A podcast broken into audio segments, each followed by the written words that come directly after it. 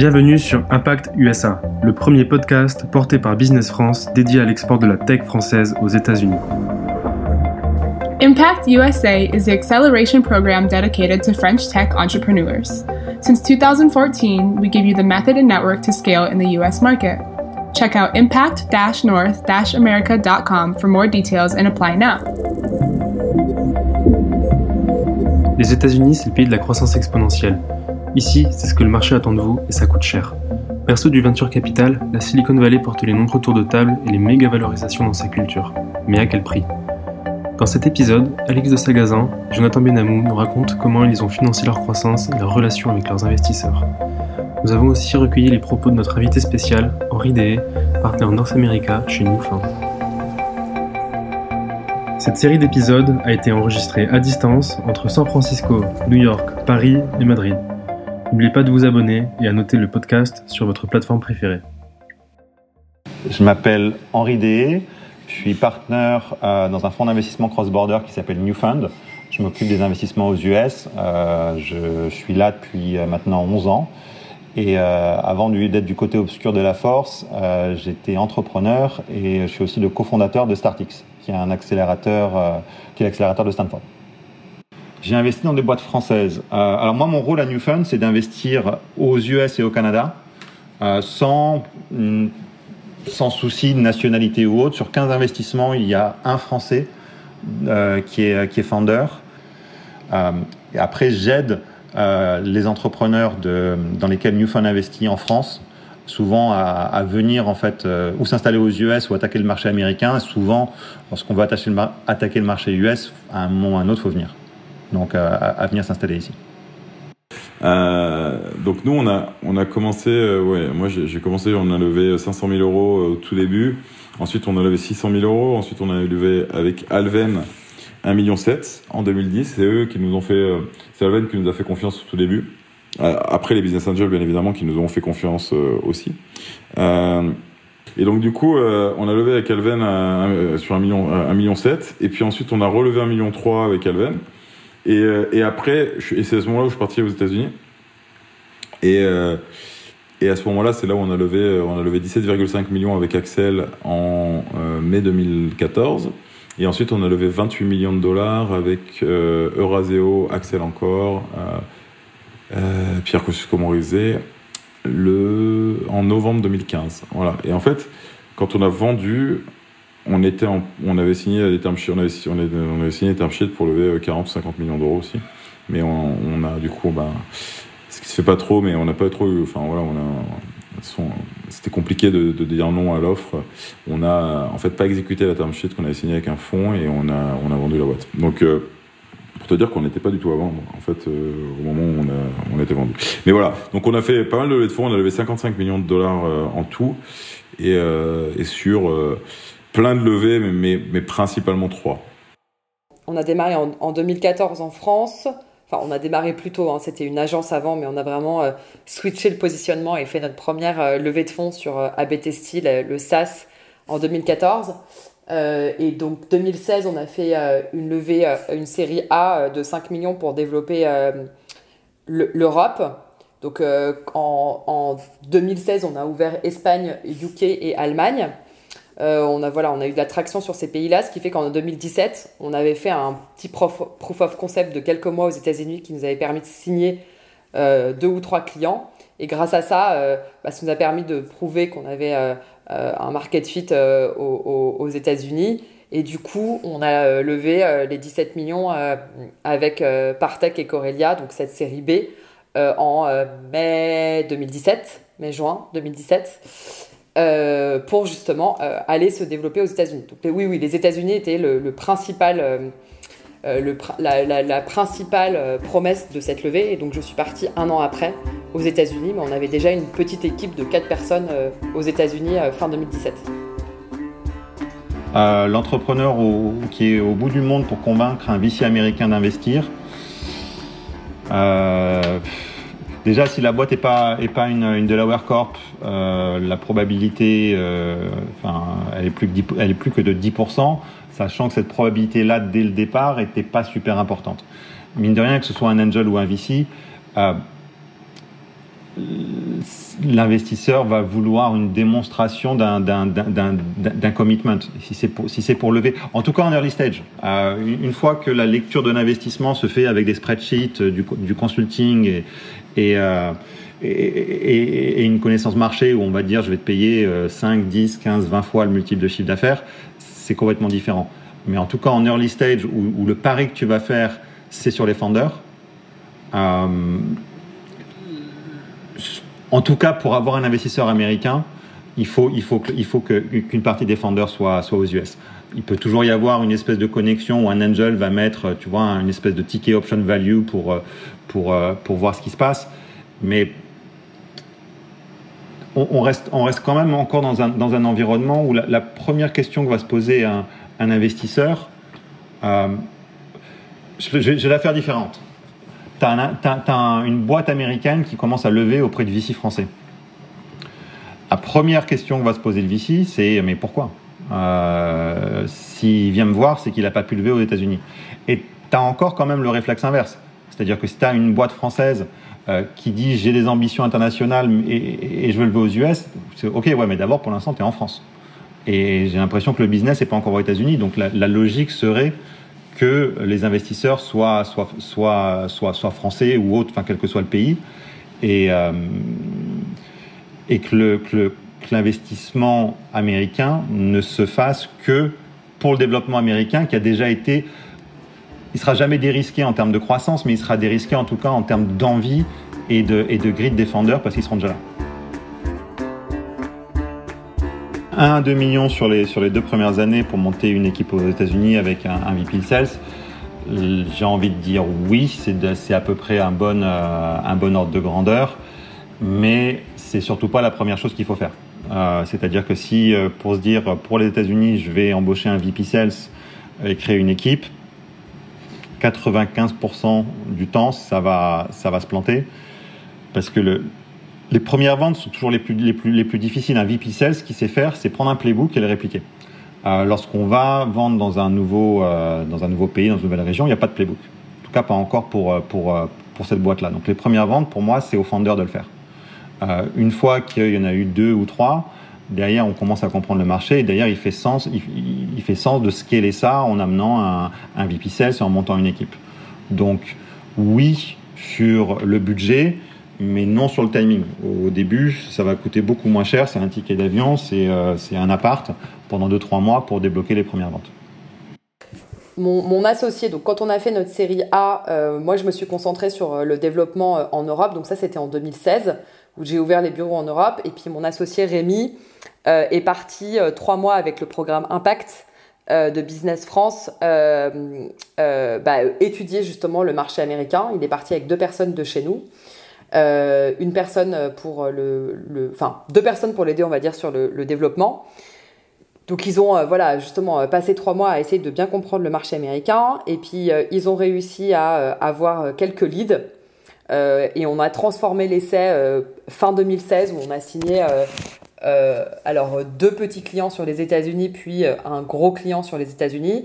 Et en fait notre gros client Ashley Furniture on a fait un, proof of concept proof of concept pardon, de trois mois avec eux, euh, qu'on a dû transformer euh, en euh, février-mars 2017 juste avant juste, justement notre levée de fonds. Et donc en fait, quand on a quand on est quand on quand on a été voir les investisseurs, on leur a dit bah voilà, déjà un, on a de l'attraction en Europe, on a quand même réussi à ouvrir des bureaux et avoir des clients pas qu'en France, mais aussi en Allemagne, au UK, en Espagne. Euh, ce qui est quand même euh, un challenge. et en plus de ça, euh, on a réussi à avoir des clients et à montrer que bah, on était capable de signer aux États-Unis. Et, et bah, notre objectif justement avec cette levée de fonds, c'est bah, d'aller développer les États-Unis. Et voilà, et puis bah, évidemment, tous les arguments que tu donnes, pourquoi est-ce que ça a du sens que tu partes aux États-Unis c'est un marché compétitif, mais en même temps, c'est un marché bah, qui fait la taille tout simplement hein, de l'Europe, euh, sauf que tout est harmonisé, donc euh, bon, pas très compliqué euh, à, comprendre. Et puis, et puis bah, voilà, évidemment, l'essentiel, c'était qu'un des fondateurs parte aux États-Unis. Et donc, c'est pour ça que. donc, au début, on s'était dit que Rémi allait continuer puis qu'il partirait aux États-Unis, mais comme Rémi, historiquement, il a toujours géré la tech et le produit, et que la tech produit est, à Paris et est en Europe, et que moi, j'ai toujours géré le business. C'était plus logique que ce soit moi qui parte, donc c'est moi qui suis parti l'année d'après. L'entrepreneur doit venir aux US si, pour signer les, premiers clients, si c'est de l'enterprise. Si, si on est sur du consumer, des choses plus SMB, pas forcément. si c'est pour lever aux États-Unis, sauf à ce que la boîte soit déjà super développée et on parle plus de, de, de, grosses, euh, enfin, tu vois, gros stage, des tours à 50, euh, enfin, au moins à 50 millions de dollars, dans lesquels finalement, à ce moment-là, le, monde est complètement plat. Euh, il, faut, faut, pour avoir des investisseurs américains, montrer que, bah, qu'il, y a, un intérêt et un engagement à ce que l'ambition soit à la, hauteur de, leurs investissements. Ça devient un peu moins vrai parce que les valos et la, taille des tours en Europe euh, augmentent de plus en plus, mais en early stage, tu lèveras là où tu es. Moi, je suis un fervent partisan de dire qu'il faut qu'on arrête de se flageller et de dire qu'on est français. Euh, il y a des Français, des Allemands, des Espagnols, il y a plein de. Enfin, euh, 50% des founders aux États-Unis euh, sont des deuxième génération euh, non-américains. Enfin, il faut. Il y a un moment où, il faut arrêter. On, est un entrepreneur avant d'être une nationalité. Ça, c'est un premier élément et on a un business qui marche ou qui marche pas. Donc, moi, je pense que ce complexe est un complexe qui n'a aucun sens euh, et qui n'est plus d'actualité. C'est-à-dire qu'on n'a pas moins de chances ou plus de chances de lever aux États-Unis en étant français ou pas. C'est un vrai, c'est un vrai sujet. il y a qu'à regarder. Hein. il y a General Atlantic, il y a euh, Sequoia. Toutes les boîtes sont en train d'installer leurs fonds euh, en Europe. Donc encore une fois, le succès n'a pas de passeport. Il n'a plus de passeport. Euh, maintenant, la question, c'est est-ce qu'il faut lever avec un fonds américain ou pas? Tu vois, ça, je pense que c'est une vraie question. Non, nous, on n'a pas de fonds américain. Euh, alors, on est quelques boîtes hein, euh, françaises aux États-Unis qui n'avons pas de fonds américains, qui n'avons que des fonds européens. Euh, donc, nous, quand on est arrivé aux États-Unis, on a donc l'année d'avant que j'arrive, on a fait une levée de 17 millions, donc notre série B avec Partech. Alors, Partech qui lidait le tour et Corelia.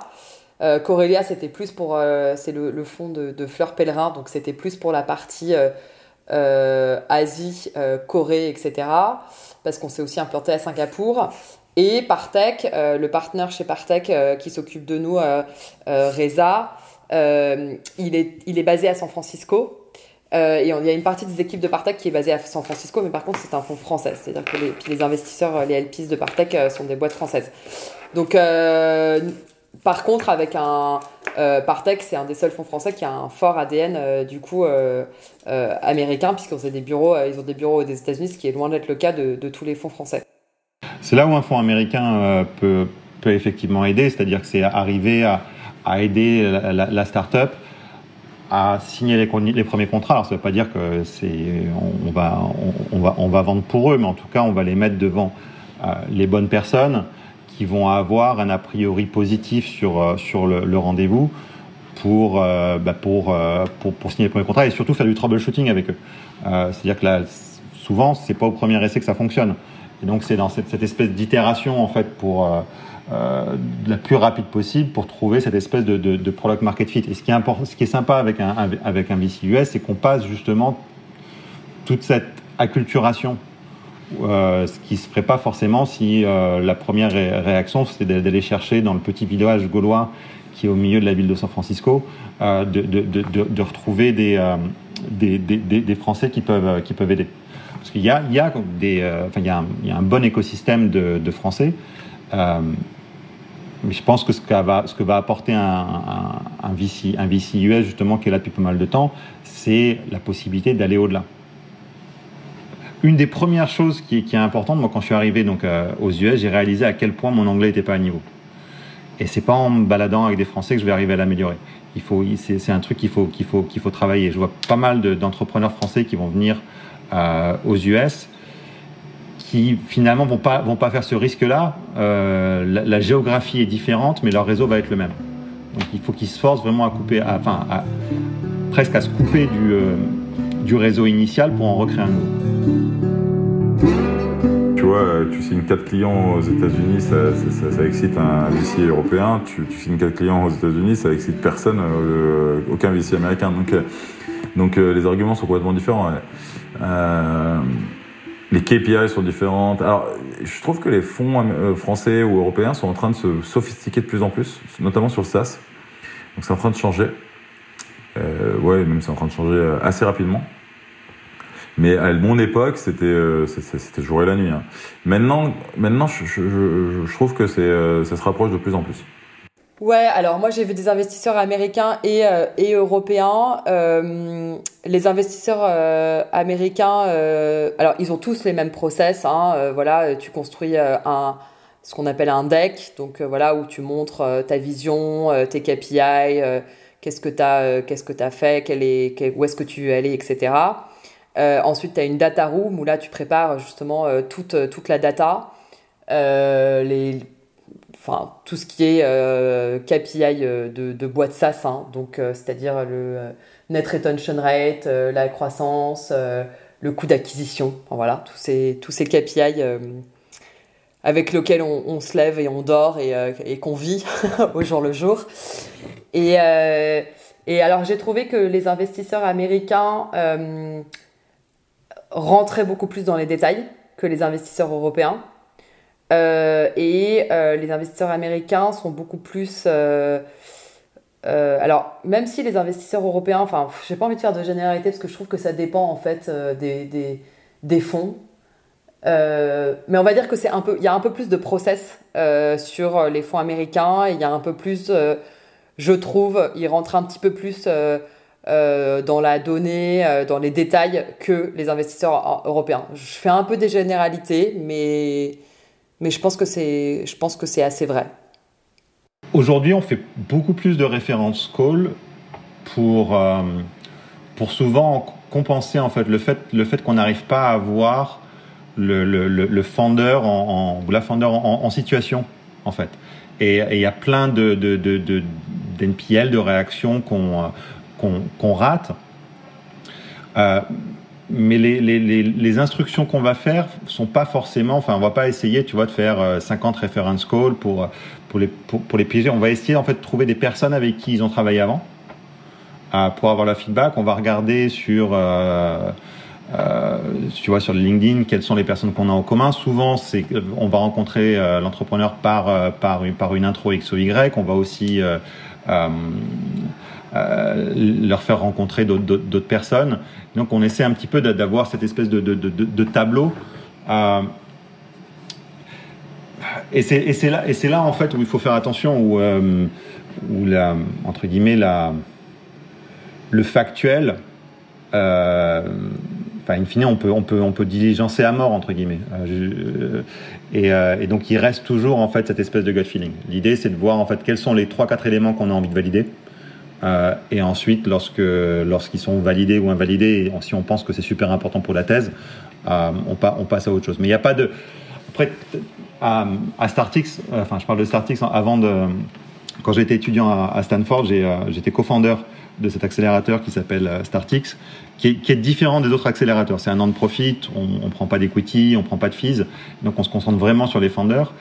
Et à chaque fois qu'une qu'une boîte ne fonctionnait pas, euh, on, se disait pas tiens pas de chance, le produit a pas marché ou ils, ils sont pas arrivés à lever. On se disait non, on a fait on a fait une erreur.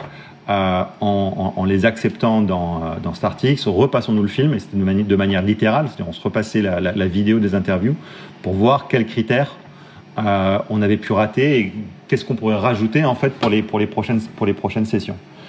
Et on, avait toujours, faut, faut pas que je raconte toutes les questions, euh, les questions qu'on a pour, euh, pour, pour assesser, si tu veux, de, ce founder market fit, mais il y en a, une qui était, assez sympa, c'est quand tu as deux, deux PhD ou deux chercheurs qui montent une boîte ensemble, tu leur demandes juste quel, lequel des deux est le plus intelligent. Et une fois sur deux, tu as des réponses sympas c'est hyper basique euh, ce que, ce que je vais dire. Il euh, faut juste être hyper bien préparé. Euh, absolument pas lésiner sur le discours, le pitch, même si on a l'impression que on a des super métriques, etc. il faut toujours se mettre en situation de, vendre son projet comme au premier jour. même quand on est aux séries B, série C, on a l'impression que c'est un peu plus acquis. En fait, ça ne l'est jamais. Donc voilà, donc vraiment surtout préparer son discours et puis bien préparer ce qu'on appelle sa data room, c'est-à-dire tous ces chiffres. Les investisseurs nous demandent les chiffres bruts en disant qu'ils vont les retraiter, mais en fait c'est toujours assez compliqué derrière de retraiter ces chiffres, donc il vaut mieux avoir tout préparé en amont euh, pour, euh, donner les chiffres euh, bien présentés aux investisseurs plutôt que d'envoyer toute la data brute. Donc bien préparer sa data room et puis bien préparer son, pitch. Ça c'est une évidence. On a fait donc une série C alors qu'on a closé en mai, qu'on a annoncé en juillet, de 40 millions de dollars. Alors pour le coup là, on a vu et des investisseurs américains et des investisseurs européens. Donc euh, là, euh, on a eu euh, effectivement des, lettres d'intention d'investisseurs américains. Alors après, tu as aussi une question de, fit. est-ce que, est-ce que, est-ce que ça marche Est-ce que ça marche pas Est-ce que ça va, est-ce que ça va coller? On a eu aussi, voilà, des investisseurs européens, et c'est vrai que bah on a, on a choisi un investisseur avec lequel on avait un, un, fit important, un investisseur qui est, qui est un ancien entrepreneur. Euh, avec lequel ça a tout de suite euh, très bien très bien marché, euh, qui suivait notre vision, etc. Donc ça a été beaucoup une question de fit. Et puis il y a aussi eu l'histoire du Covid. qui s'est passé en plein milieu du moment où on allait closer. Et on a un investisseur américain qui nous a dit bon bah on va attendre la fin et puis bah nous on leur a dit bon bah ok bah nous on continue sans vous quoi. Alors comment est-ce qu'on convainc les, entrepreneurs de, travailler avec nous? Je pourrais vous la faire en 20 minutes en disant que euh, on a des operating partners, que euh, tous les partenaires euh, de, de New Fun étaient entrepreneurs, que nos LP, la plupart sont, sont entrepreneurs également. In fine, c'est dans l'interaction avec les founders. Parce que comme on était entrepreneurs également, les discussions qu'on va avoir, c'est pas des trucs sur la taille du marché et autres, ça va être des choses qui peuvent être impactantes tout de suite et on, va se projeter sur des choses qui peuvent les aider. Et généralement, quand ça les aide, ça aide la boîte. Euh, si j'étais un entrepreneur aujourd'hui que je, cherchais des fonds, la seule validation que j'aurais, c'est pas non plus est-ce que le, le VC était sympa au téléphone et est-ce que j'ai un bon fit, c'est important, mais c'est pas suffisant. Il faut toujours faire des références check. De la même manière que nous, on va, on va appeler euh, des, euh, des coworkers, des anciens boss, des gens comme ça, il faut que l'entrepreneur parle au moins à, deux, si ce n'est trois boîtes dans lesquelles le fonds a investi pour s'assurer que euh, la personne qui va venir au board est alignée et peut être utile les discussions qu'on va avoir, ça va être des discussions produits, ça va être des discussions actionnables qui vont être utiles pour eux. Ça va pas être démontre-moi que le marché que le marché est grand. C'est même c'est même pas au fondeur de, démontrer ça. C'est le, boulot de l'investisseur pour euh, pour avoir ou pas une, conviction. Et donc euh, j'ai envie de dire on walk the talk. C'est-à-dire qu'ils arrivent à, à se dire que oui effectivement cet investisseur là il va il va m'aider à passer de 0 à 1. Euh, et derrière, les meilleurs, en fait, les, les, enfin, la meilleure façon de, de, de, convaincre quelqu'un, c'est justement d'aller un petit peu au-delà de la parole. Et souvent, en fait, les, les investissements qu'on va faire, ça vient de referral d'autres, d'autres entrepreneurs, de, d'autres investisseurs dans l'écosystème. Et c'est de la même manière qu'on fait des références euh, check sur les founders. Euh, un founder devrait faire, euh, avant d'accepter un lead investor, au moins, au moins trois références check de boîtes dans lesquelles l'investisseur a, a mis de l'argent pour s'assurer que euh, il euh, n'y a, pas de serment d'Hippocrate dans le venture. Euh, do no harm, euh, tu as plein d'investisseurs qui, qui, connaissent pas ça. Et donc, s'assurer que euh, l'investisseur va pas polluer derrière la, boîte, c'est suffisamment compliqué de monter une startup. Si en plus on, doit, avoir, euh, on doit avoir des financiers casse-couilles, au début en tout cas, ça peut être problématique, c'est super important. Qu'est-ce qu'un fonds américain t'apporte? Un fonds américain t'apporte une marque quand c'est un tier 1, je suis d'accord, et, et, apporte une crédibilité. En gros, euh, dans ton equity story, c'est beau de lever avec un fonds américain parce que euh, tous les patrons du M&A des boîtes qui peuvent te racheter regardent en gros les euh, portefeuilles, les boîtes du portefeuille des 20 plus gros, les plus beaux fonds américains, des plus belles marques, ils vont les contacter systématiquement, vont contacter les partenaires, les partenaires des fonds et demander des intros. Moi j'en ai eu des dizaines avec Axel, tu vois, j'avais des dizaines d'intros parce que les gens voulaient nous rencontrer. Est-ce que ces fonds-là t'apportent des clients? La réponse est non. Est-ce que ces fonds-là vont bien te conseiller? Oui, parce qu'ils ont vu les plus belles startups et les plus beaux euh, succès. Donc du coup, ils sont très très hands-on en board. Ils vont pouvoir t'apporter des conseils assez, assez bons. Euh, donc ça, c'est forcément un pour. C'est des gens qui euh, vont t'aider dans ta prochaine levée de fonds parce qu'ils ont en fait le, réseau des fonds aux États-Unis est très développé contrairement à, l'Europe et, c'est hyper important. Donc ils vont t'aider à évidemment à faire ta Series B, Series C. Maintenant, les cons, c'est que c'est des gens qui foutent la pression. C'est-à-dire qu'il y, a quand même beaucoup, beaucoup plus de pression aux États-Unis euh, sur les boards, sur, euh, euh, les KPI, sur le, booking, sur le succès qu'en Europe. Donc, l'avantage de lever en Europe, c'est que c'est un écosystème que tu connais. Donc, c'est un écosystème où c'est plus facile de lever quand tu as une belle boîte, où tu vas avoir moins de pression et mais moins de conseils et moins d'expérience. Donc, ça dépend de quand est-ce que tu veux lever, ça dépend de l'état de ta boîte, ça dépend de ton ambition aussi. Est-ce que tu veux vendre ta boîte à un milliard de dollars, tu veux la vendre à 100 millions? Enfin, bon, il y, a, plein de. je pense pas que la, réponse soit si simple que ça. Il y a aujourd'hui une course à lever avec des fonds américains, c'est de la folie. Il faut lever absolument avec des fonds américains.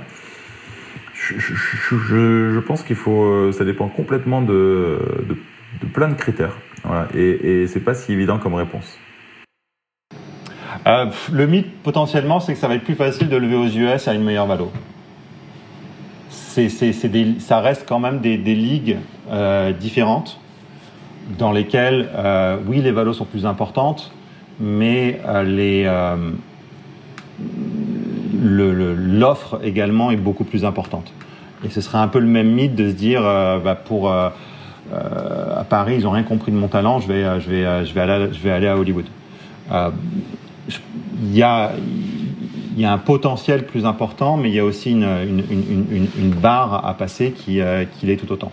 Et il est tout à fait vrai que euh, potentiellement, l'entrepreneur peut ne pas être compris euh, en France où bah ouais, elle est super votre idée, mais montrez-moi votre, votre, votre, votre ARR alors que c'est trop tôt. Alors qu'aux US, on sera prêt à aller faire un pari sur, sur, une idée à partir du moment où il y a déjà eu des milestones autres que le revenu qui ont montré que c'était dérisqué. Je pense que quand tu es européen, quand tu es français, tu pars de toute façon avec un énorme retard par rapport à un, entrepreneur euh, américain. C'est-à-dire que l'investisseur américain, de base, se dit que tu es, euh, tu es latin ou tu es européen, donc tu ne sais pas gérer ta boîte. Donc euh, tu pars avec un handicap, en fait, que j'avais pas forcément moi réalisé au début euh, et en fait, euh, bah, c'est pour ça qu'il faut que tu sois irréprochable, hyper bon sur tes chiffres, tes dashboards, etc. Pour que l'investisseur américain se dise, bon, c'est un Européen, mais c'est un Européen, c'est un Français qui a quand même l'air de gérer. Les, Américains, c'est des friands de data à un point inimaginable. Ils sont beaucoup plus dans l'analytique et beaucoup moins dans le sentiment finalement et dans le feeling, on va dire, que les, que les Européens, que les Latins. Euh, bah voilà, ce qui fait qu'il faut tout prouver par la data. Donc, euh, bah voilà, il faut que tu montres que, euh, que tu gères, que tu as bien découpé ta base de clients.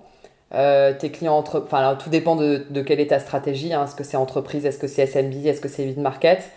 Il faut que tu leur montres que, voilà, que, que tu as bien découpé, que tu maîtrises tes coûts d'acquisition, que tu sais où tu vas, que toutes les semaines tu suis très bien tes KPI. Je pense que c'est vraiment principalement ce qu'ils ce qu'ils attendent. Ils vont pas être forcément euh, beaucoup dans le coup de cœur euh, euh, là où les Européens vont l'être beaucoup plus, je trouve.